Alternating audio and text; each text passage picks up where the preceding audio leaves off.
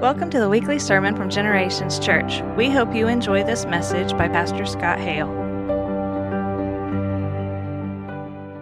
Today we are in part two of our series that we began last week called 2020, where we want to see ourselves in the eyes of God. How do you see yourselves? We, we want 2020 vision uh, in this new year of, of who we really are. We're asking, what is our true identity? Who are we really? What does it mean to be human?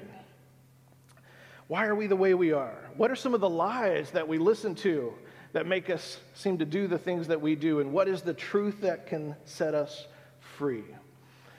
To start things off in this message, I want to ask you something very important, very spiritual, and that is how many of you enjoy scary movies?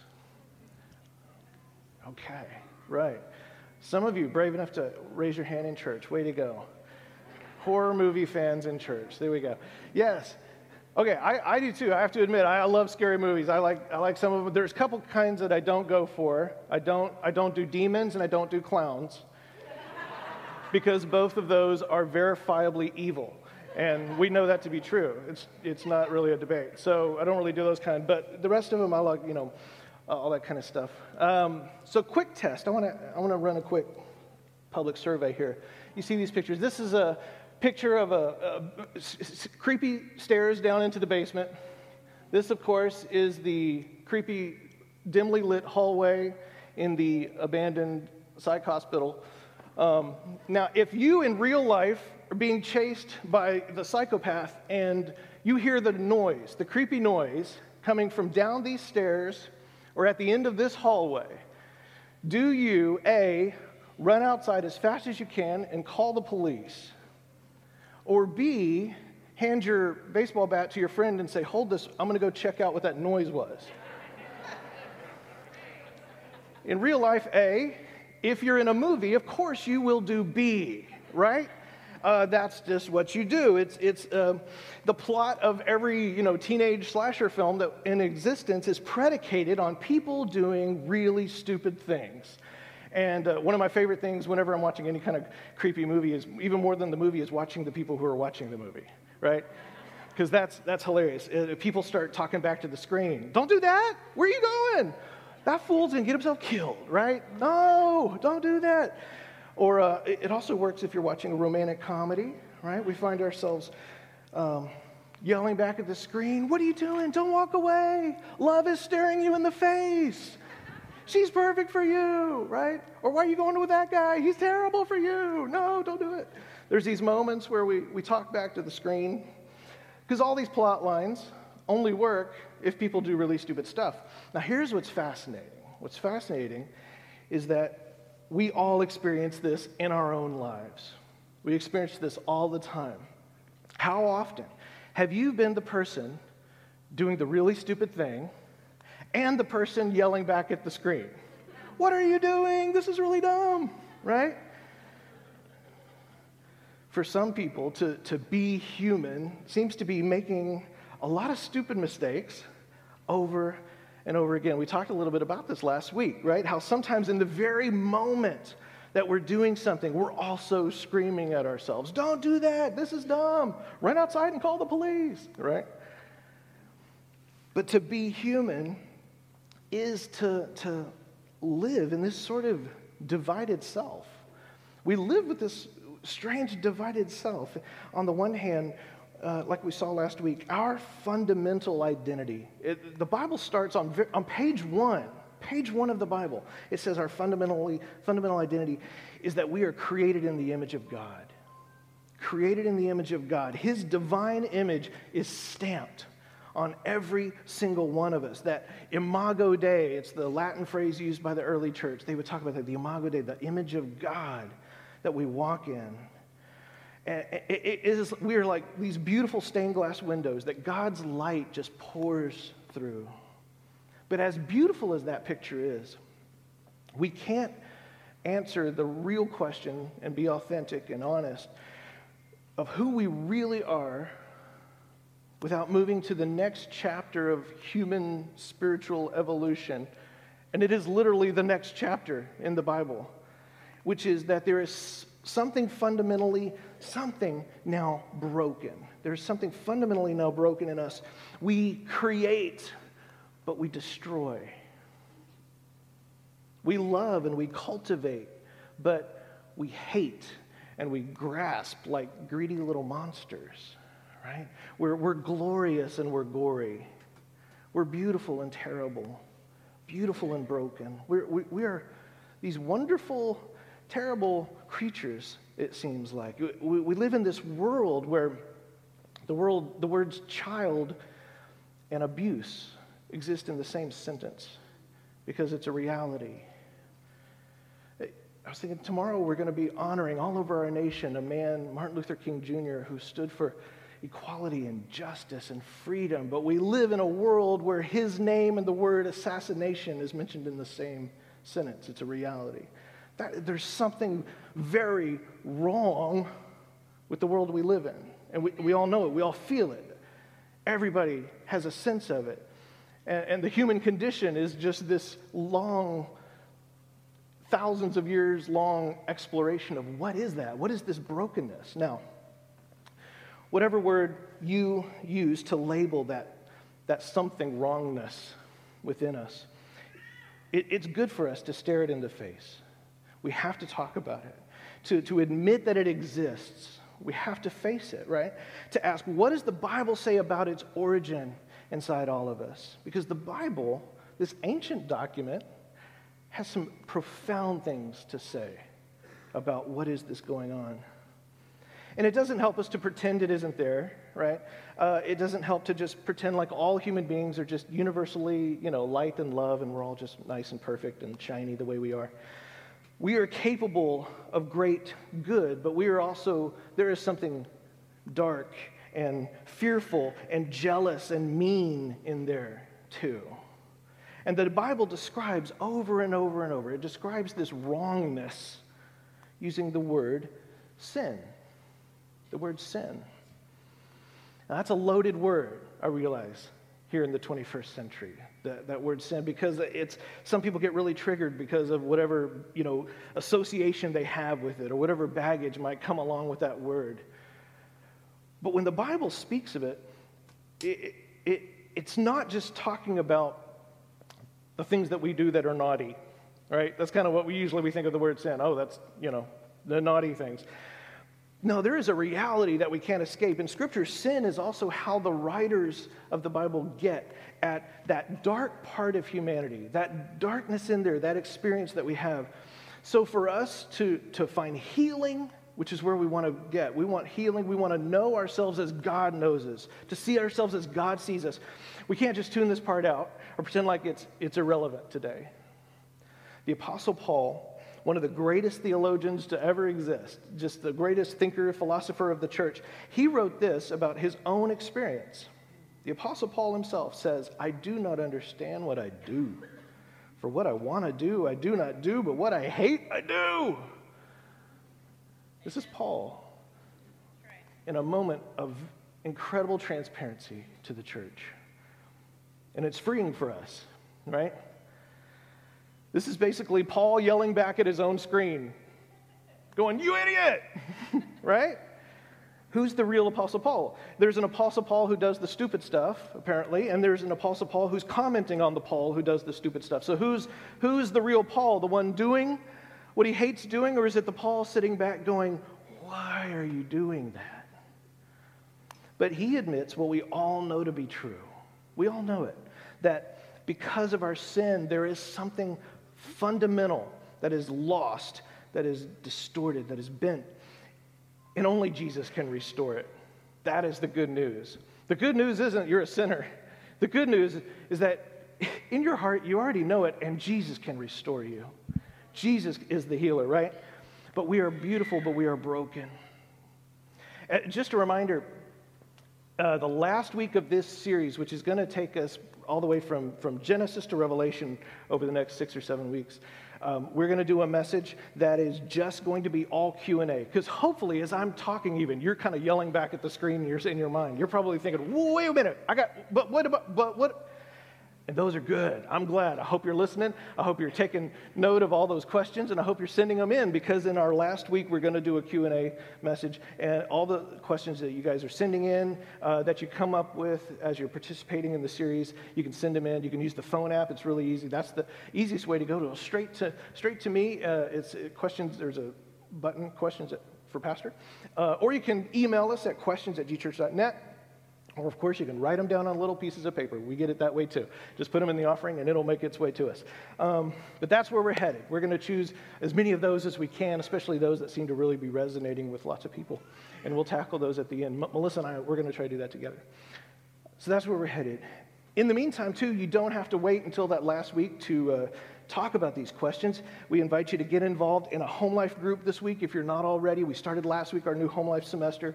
You can go by the Welcome Center. They have uh, some information for you about the different home life groups. You can also go to gchurch.net forward slash home life and you can click on uh, any of our home life leaders there. You can email them directly, and they'll get, they'll get back with you on that, uh, tell you where they are, or you can just show up if you know where they live. That'll be fun too. Uh, but it gives home life is great because it'll give you a chance to start talking about these things, talk them through. We did it in our home life group this past uh, week, and it was it was awesome. Just some of the questions that are already coming up to talk through things and to connect with people because that is how we believe we, we learn best is relationally. We learn best. It's, it's really the, the best way to grow. Okay, here we go. Let's dive into today's message. Today we're in Genesis. We're going to chapter 3. If you have your Bibles, you can turn there. The scriptures are on the screen as well. Um, we're looking today at this is an iconic moment in, in the story of Adam and Eve. This is the fork in the road where the, humanity chooses a direction and has to you know, pay for the consequences ever since. But let's start at the very beginning here Genesis chapter 3, verse 1. Now the serpent was more crafty than any other wild animal that the Lord God had made. By the way, uh, just interesting, it's not identified here explicitly that this is anything other than a serpent. Just, you know, one of your other talking snakes like you see every day. Um, it's not actually until the book of Revelation, the last book of the Bible, that the New Testament more explicitly hints that uh, this was actually Satan. Um, but so, so we know this is the representation of Satan here, but at the time, it just says serpent. He says to the woman, Did God say, You shall not eat from any tree in the garden?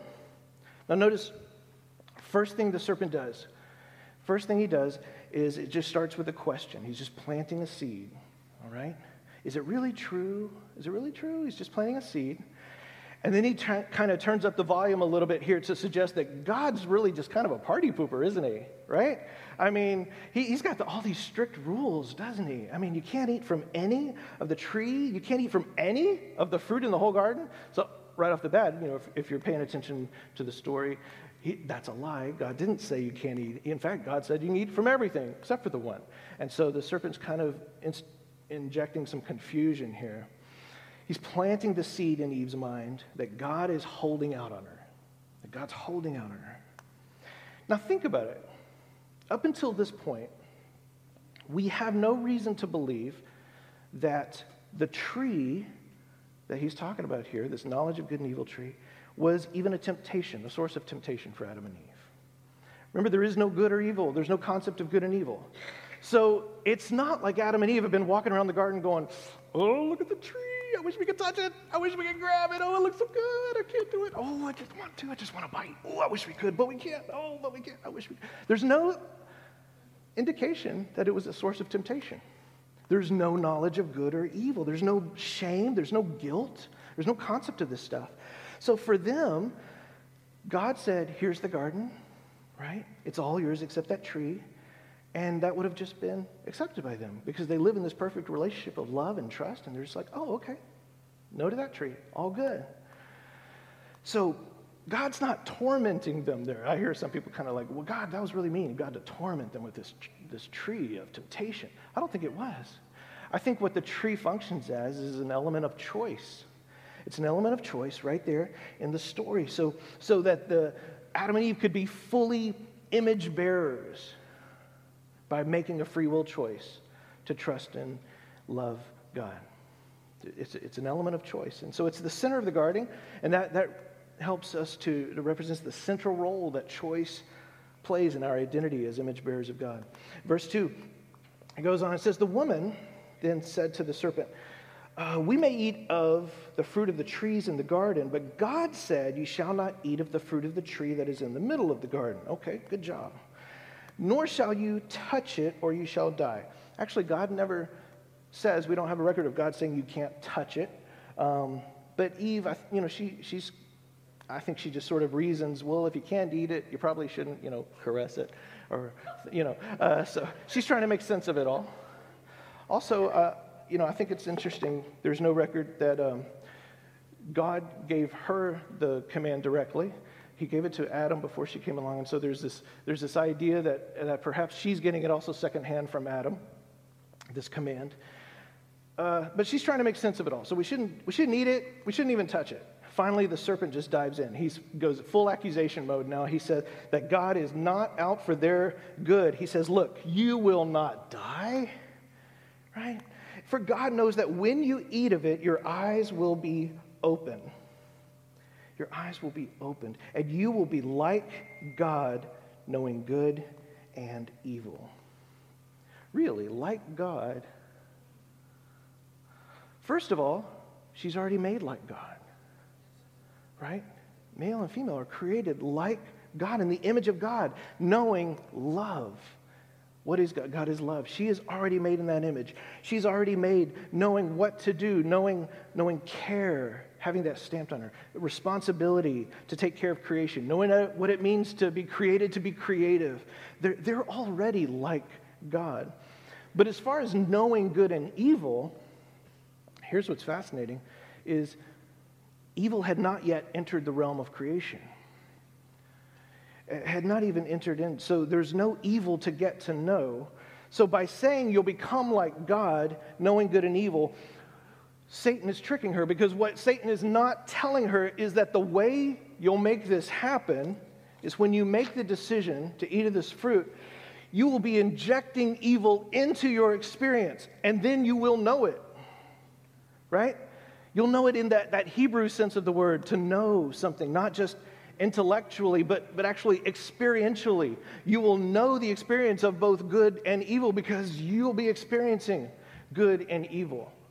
It's like if someone says, oh, oh, I know hardship. Well, that doesn't mean they read about it in a book, it, right? It means they've been through it.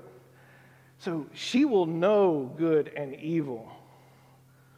Those categories, though, meant nothing to her at the time. It's, it's not about what's good or what's bad. It's just there's life, and life is love and relationship, and it's beautiful. But now there's going to be this thing called, called good and this thing called evil, and it, you're going to know it if you bite it. And it's, it sounds intriguing, but it's going to be the way of doom.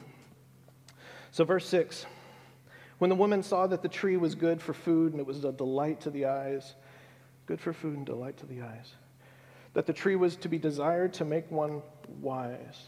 She took of its fruit and ate it. Notice those three things good for food, delight to the eyes, makes one wise. Delicious, beautiful, and enlightening. Three attractive things, and, and none of them, in and of itself, are, are bad things. They don't sound like bad things, right? Good food. Who doesn't like a delicious meal? Lord knows I do, right? That's fine. Pleasing to the eye. Who's not attracted to beauty, right? Beauty's not an evil thing. God made things beautiful. I like pretty things. And desiring to make me wise, that's not so bad, right? I want to be more discerning. I want to know so I can make good choices in life, right? That's a good thing. But what we're seeing is that her curiosity here is starting to overrule her trust in God. It's overruling her trust in God. Trust is another word for faith. Her curiosity for these things is starting to overrule her faith. And, and, and notice she doesn't go to God to ask the questions so he can sort of clarify things that she's wondering about. You know, she could have, uh, God, your, your snake's talking and saying some crud that I'm not sure about here. You, you know, that would have been great. And that would have been allowed too, because we are allowed to go to God with our questions, aren't we? He loves it. He's our father. He's a good father. He loves, who, who doesn't love their kids asking them questions, right? And that would have been allowed. We can go and we can ask him for, for, for knowledge and understanding. We can go to him rather than try and seek elsewhere for our main source of understanding, which is what Eve is doing here. And so she eats it. I think very few of us would, would say, oh, this is pure evil. I want to do this. Uh, few of us would do that, but our brains will immediately go and find justifications for things, right? Some good reason why this would be a positive thing to do. So Eve is not unique here. She's not the most horrible of the people. She's just, she's one of us. It's, it's a decision we have all made before. And she also gave some to her husband who was with her, and he ate. Wait, look, did you notice that? Where's Adam during all of this? He's with her. He's standing right there. growing up, I always pictured Eve, you know, like kind of getting cornered by the snake, right? And, and all by herself. And then Adam, you know, walks up. What the? Oh, what have you done? I would have never let this happen. This is what happens when you let a woman alone to make their own decisions. No, no. Adam is right there. He's right there. There's no relationship, there's no talking between them happening. He is the quintessential couch potato, right? Eve is having this stimulating conversation with a talking snake, and Adam is just standing there on his phone playing Pokemon. Yeah, yeah. Oh, cool. Yeah, no, fruit looks good. All right. Good. Evil. All right. Right? offers no input whatsoever. Adam has a talking snake and the world's only naked lady beside him, and he cannot be bothered to pay attention to anything but the TV.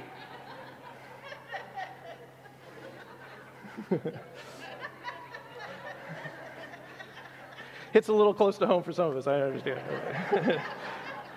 My office is always open for counseling. Okay, verse, let's look at verse 7. Then the eyes of both were opened and they knew that they were naked, and they sewed fig leaves together and made loincloths for each other, for themselves. So, who, who sewed the fig leaves? They did. It's not God. They did this. Their first act of gaining all this new freedom is being obsessed with modesty. Later on, God is going to create, He's going to put together some garments for them because to, to protect their bodies from the elements because he's about to kick them out into the big bad world out there. But as far as, you know, covering up their naughty bits, that's not God. That is that is that is them. God's not rushing in going, "Hey, whoa, guys, come on, keep it keep it PG here." Right? We got squirrels running around the garden. No, no, no. There's no indication that God has ever been put off by their sexuality or anything like that. He invented the whole thing. This is Adam and Eve bringing shame upon themselves. They have essentially, in one moment, gone from being these fearless, innocent creatures, you know, like a, like a two year old, right? Who ever heard of a, I, I've, I've raised, I have a couple of those. I've had a couple of those. And never once did any of my two year old toddlers, you know, running through the house during naked time run into the living room and go, Oh, we have company. I'm sorry, let me put something on real fast. Never once. God, God makes, he makes male and he makes female, and it says they, they both reveal this precious, mysterious facet of God himself. And in the fall, we see how femininity and masculinity, which was meant to be celebrated and honored, suddenly get, start to unravel. And all of this becomes a source of shame and blame and power struggles between the sexes and perversion and lust and all this mess that we live with on a daily basis. And, and, this is another area, I'm just going to throw it out there, that the church has to repent itself for, for the ways that we, we, over the centuries, that we've reinforced this, this culture of shame and blame about gender and sexuality and the struggle for power based on which gender is over which and all this kind of thing, rather than function as a beacon of light to the world of mutual respect, mutual honor between men and women. And we're, we're going to see in this story, oh, they didn't like that, they cut me off. we're going to see in this story that God Himself, He calls it out. He's going to call it out, right? And he's going to warn people of what they have now set themselves up for in this, this sort of conflict. In verse 8, they heard the sound of the Lord God walking in the garden, and the man and his wife hid themselves from the presence of the Lord. It happens that fast. They are already trying to separate themselves from God. For the first time, for the first time, instantly, relationships are already being torn apart. They're hiding. But the Lord God called to the man and he said to him, Where are you? Where are you? Here, here's God doing what he really continues to do throughout the Bible is pursue his people. He's pursuing. He's pursuing. To pursue our hearts. He's still trying. He's trying. He's trying. He's trying to, he's given, I think, Adam an opportunity to bring out his best. To, he's giving his kids an opportunity to, to fess up to what they've done. To say, God, I'm right here. Ah, I have messed up. I've messed up big time. Here's what happened. Here's what we did. We need your help. We're so sorry. Obviously, something's changed here, but we need you. We're desperate for you. He wants them to face up to what has happened. Hey, Adam, where are you? I'm hiding. Yeah, Think about that for a second, little man. When did that start? When did, when did you ever think you could hide from me? When did you ever think you needed to hide from me? Has this ever happened? Adam, you're hiding in the bushes. First of all, I'm God. That's dumb, right? I have, I have an adorable little six year old girl, and she, is, she loves to play hide and seek. And she giggles all the way to her hiding place. Just runs and giggles, and giggles while she's there. this is like, and, and God's going, when did you think this does any good? Right? What's driving you inside right now to think you need to run into the bushes and that you even could when you hear me coming? Adam, do you see what's going on inside you? Verse 10. So Adam said, I heard the sound of you in the garden and I was afraid because I was naked. So that made sense. None of this makes sense. And so God says, Who told you that you were naked? When did nakedness even become a category for you? When did the difference between naked and clothed come into your mind? And he says, Have you eaten from that tree? He's asking Adam to confess, to own up, take responsibility, to display that image of God that's still in him by embracing truth. Be, have that servant's heart and but in his brokenness now, that's not how Adam responds. God says, What happened? What happened here? And what is Adam's first words? The woman. First instinct to deflect blame onto Eve. And what's his next instinct? His very next words? That you made me. Within the first sentence, he accuses two other people the woman, you see, okay, here's the thing. The woman, I was just standing on my phone. She's the one who she ate. I didn't, I was, you know, that was not. And look, you made her. You, you know, you're the one who just, I mean, she's your daughter and the trouble. You need to do something about this. And God's like, okay, maybe I'll have better luck with Eve. Eve, what is this that you've done? And the first word out of her mouth, the serpent. The serpent tricked me. It was the serpent. I mean, it was the, it wasn't me. I was just eating some granola over here and it was great. And then he's just started talking. I'm looking for lunch. He's just, I mean, who let the serpent in here anyway? I mean, have you heard the way he can, the way he has with words? He can talk to a woman. I mean, that is not my fault. Somebody else, it's all somebody else's fault. Now, what does this have to do with us today? The Apostle Paul, he says this right here is the beginning of something that would affect all of us and continue to affect us. Paul says that when Adam sinned in Romans, he said, Sin entered the world. When Adam sinned, sin entered the world. And it's interesting, there's a lot going on here, but just for the sake of time, there, there is a kind of sinning that's the action that we do, right? We do something, we do a sin. Just like Adam, he did a sin. But sin also becomes this force. It's described in the scriptures as this like entity almost, right? This, this corruption, like systemic corruption that has entered the world that we live in. And it spreads throughout the earth. And this story of Adam and Eve, the story is repeated over and over and again and again. This is the story that happens. because it happens over and over. It, we shout at the screen and we know better and we end up doing it. And sometimes we know we're do- it's wrong and so we tell ourselves, do it quicker. We think Adam and Eve, how could you? This, that was so terrible. I would have done a much better job. No. No, you have a chance every single day to do a much better job. And we don't because we're broken.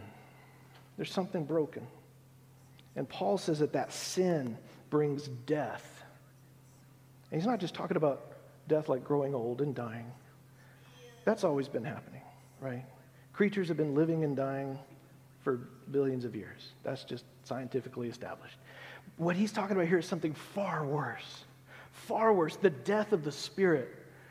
There is a far worse death going on here. From that point on, the, the door is now open for all of us to sin, all of us sin, and, and thus for us all to face real, eternal death.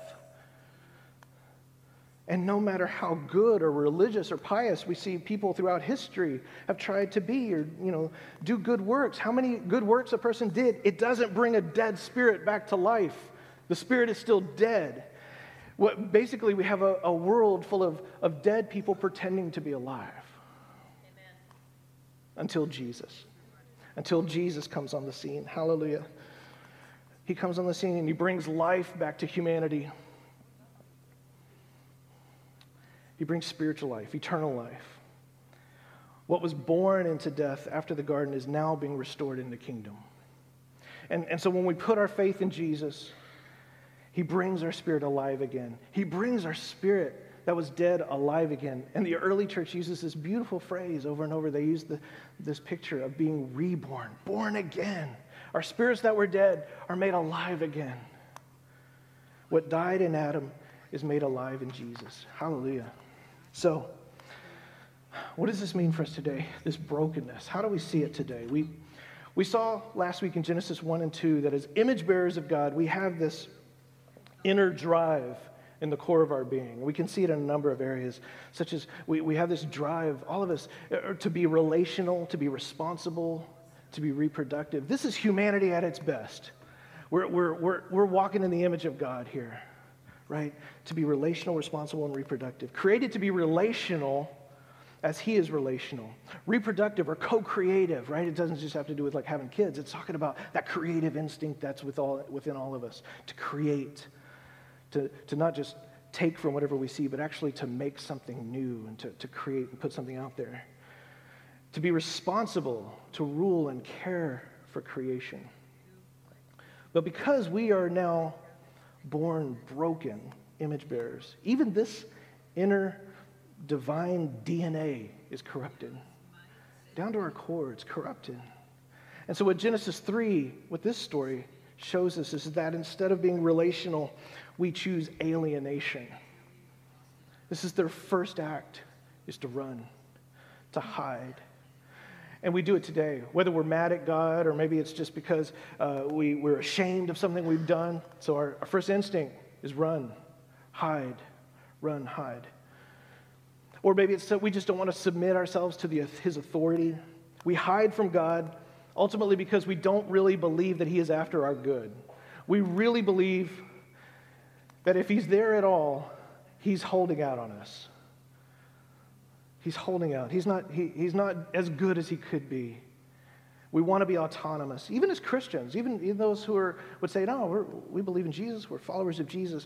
We still alienate ourselves. We have this drive inside us now to, to alienate ourselves from our fellow brothers and sisters, don't we? Right? So when you, you know you messed up this week and you come in the door with your happy face and acting like everything's good, right? We, we instead of leaning into relationship, which is what we were made for.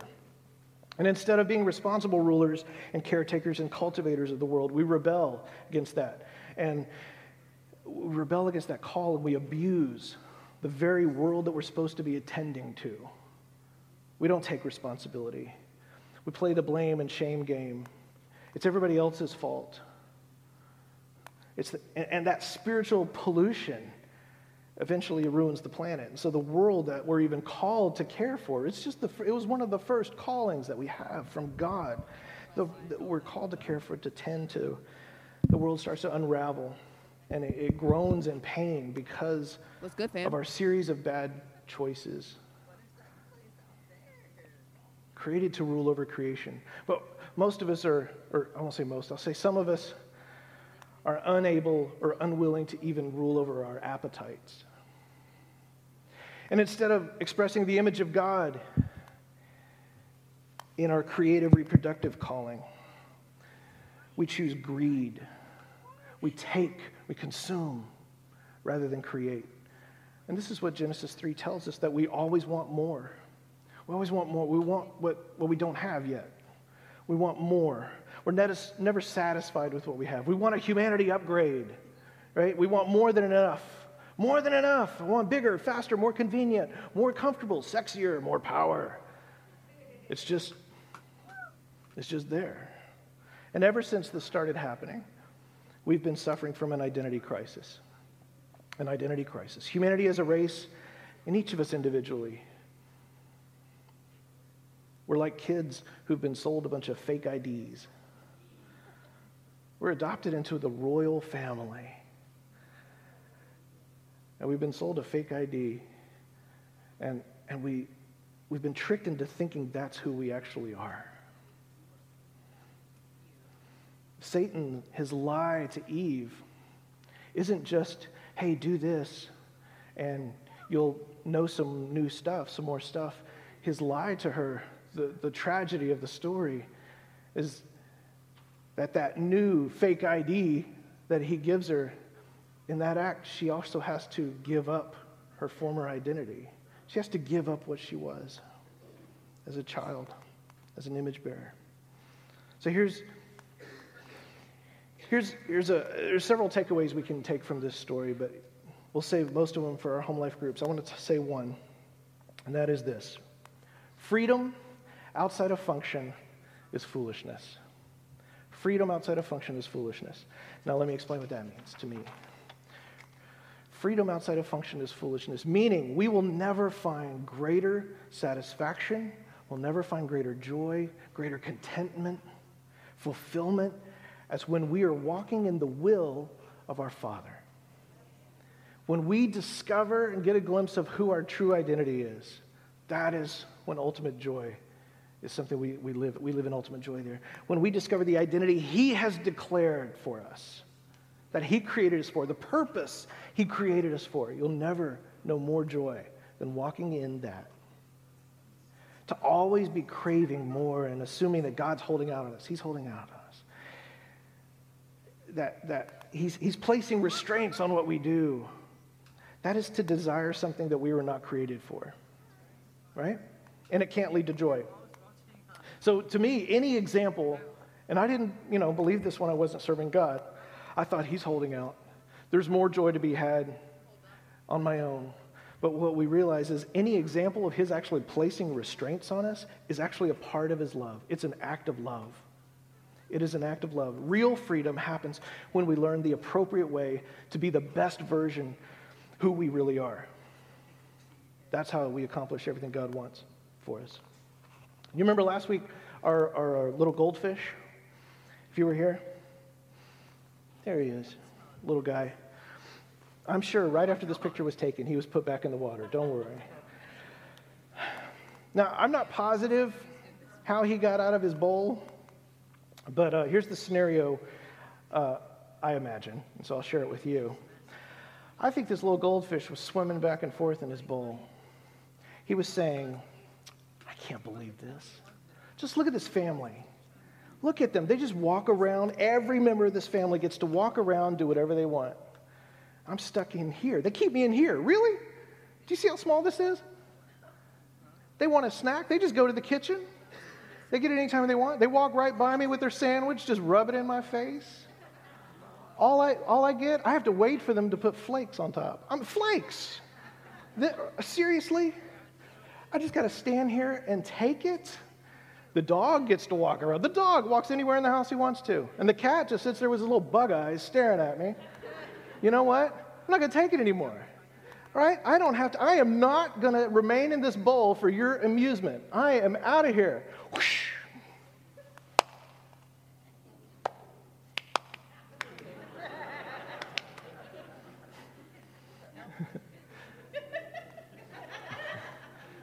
The grass is always greener. What we find that, that grass is always greener principle, that's something we torture ourselves with, right?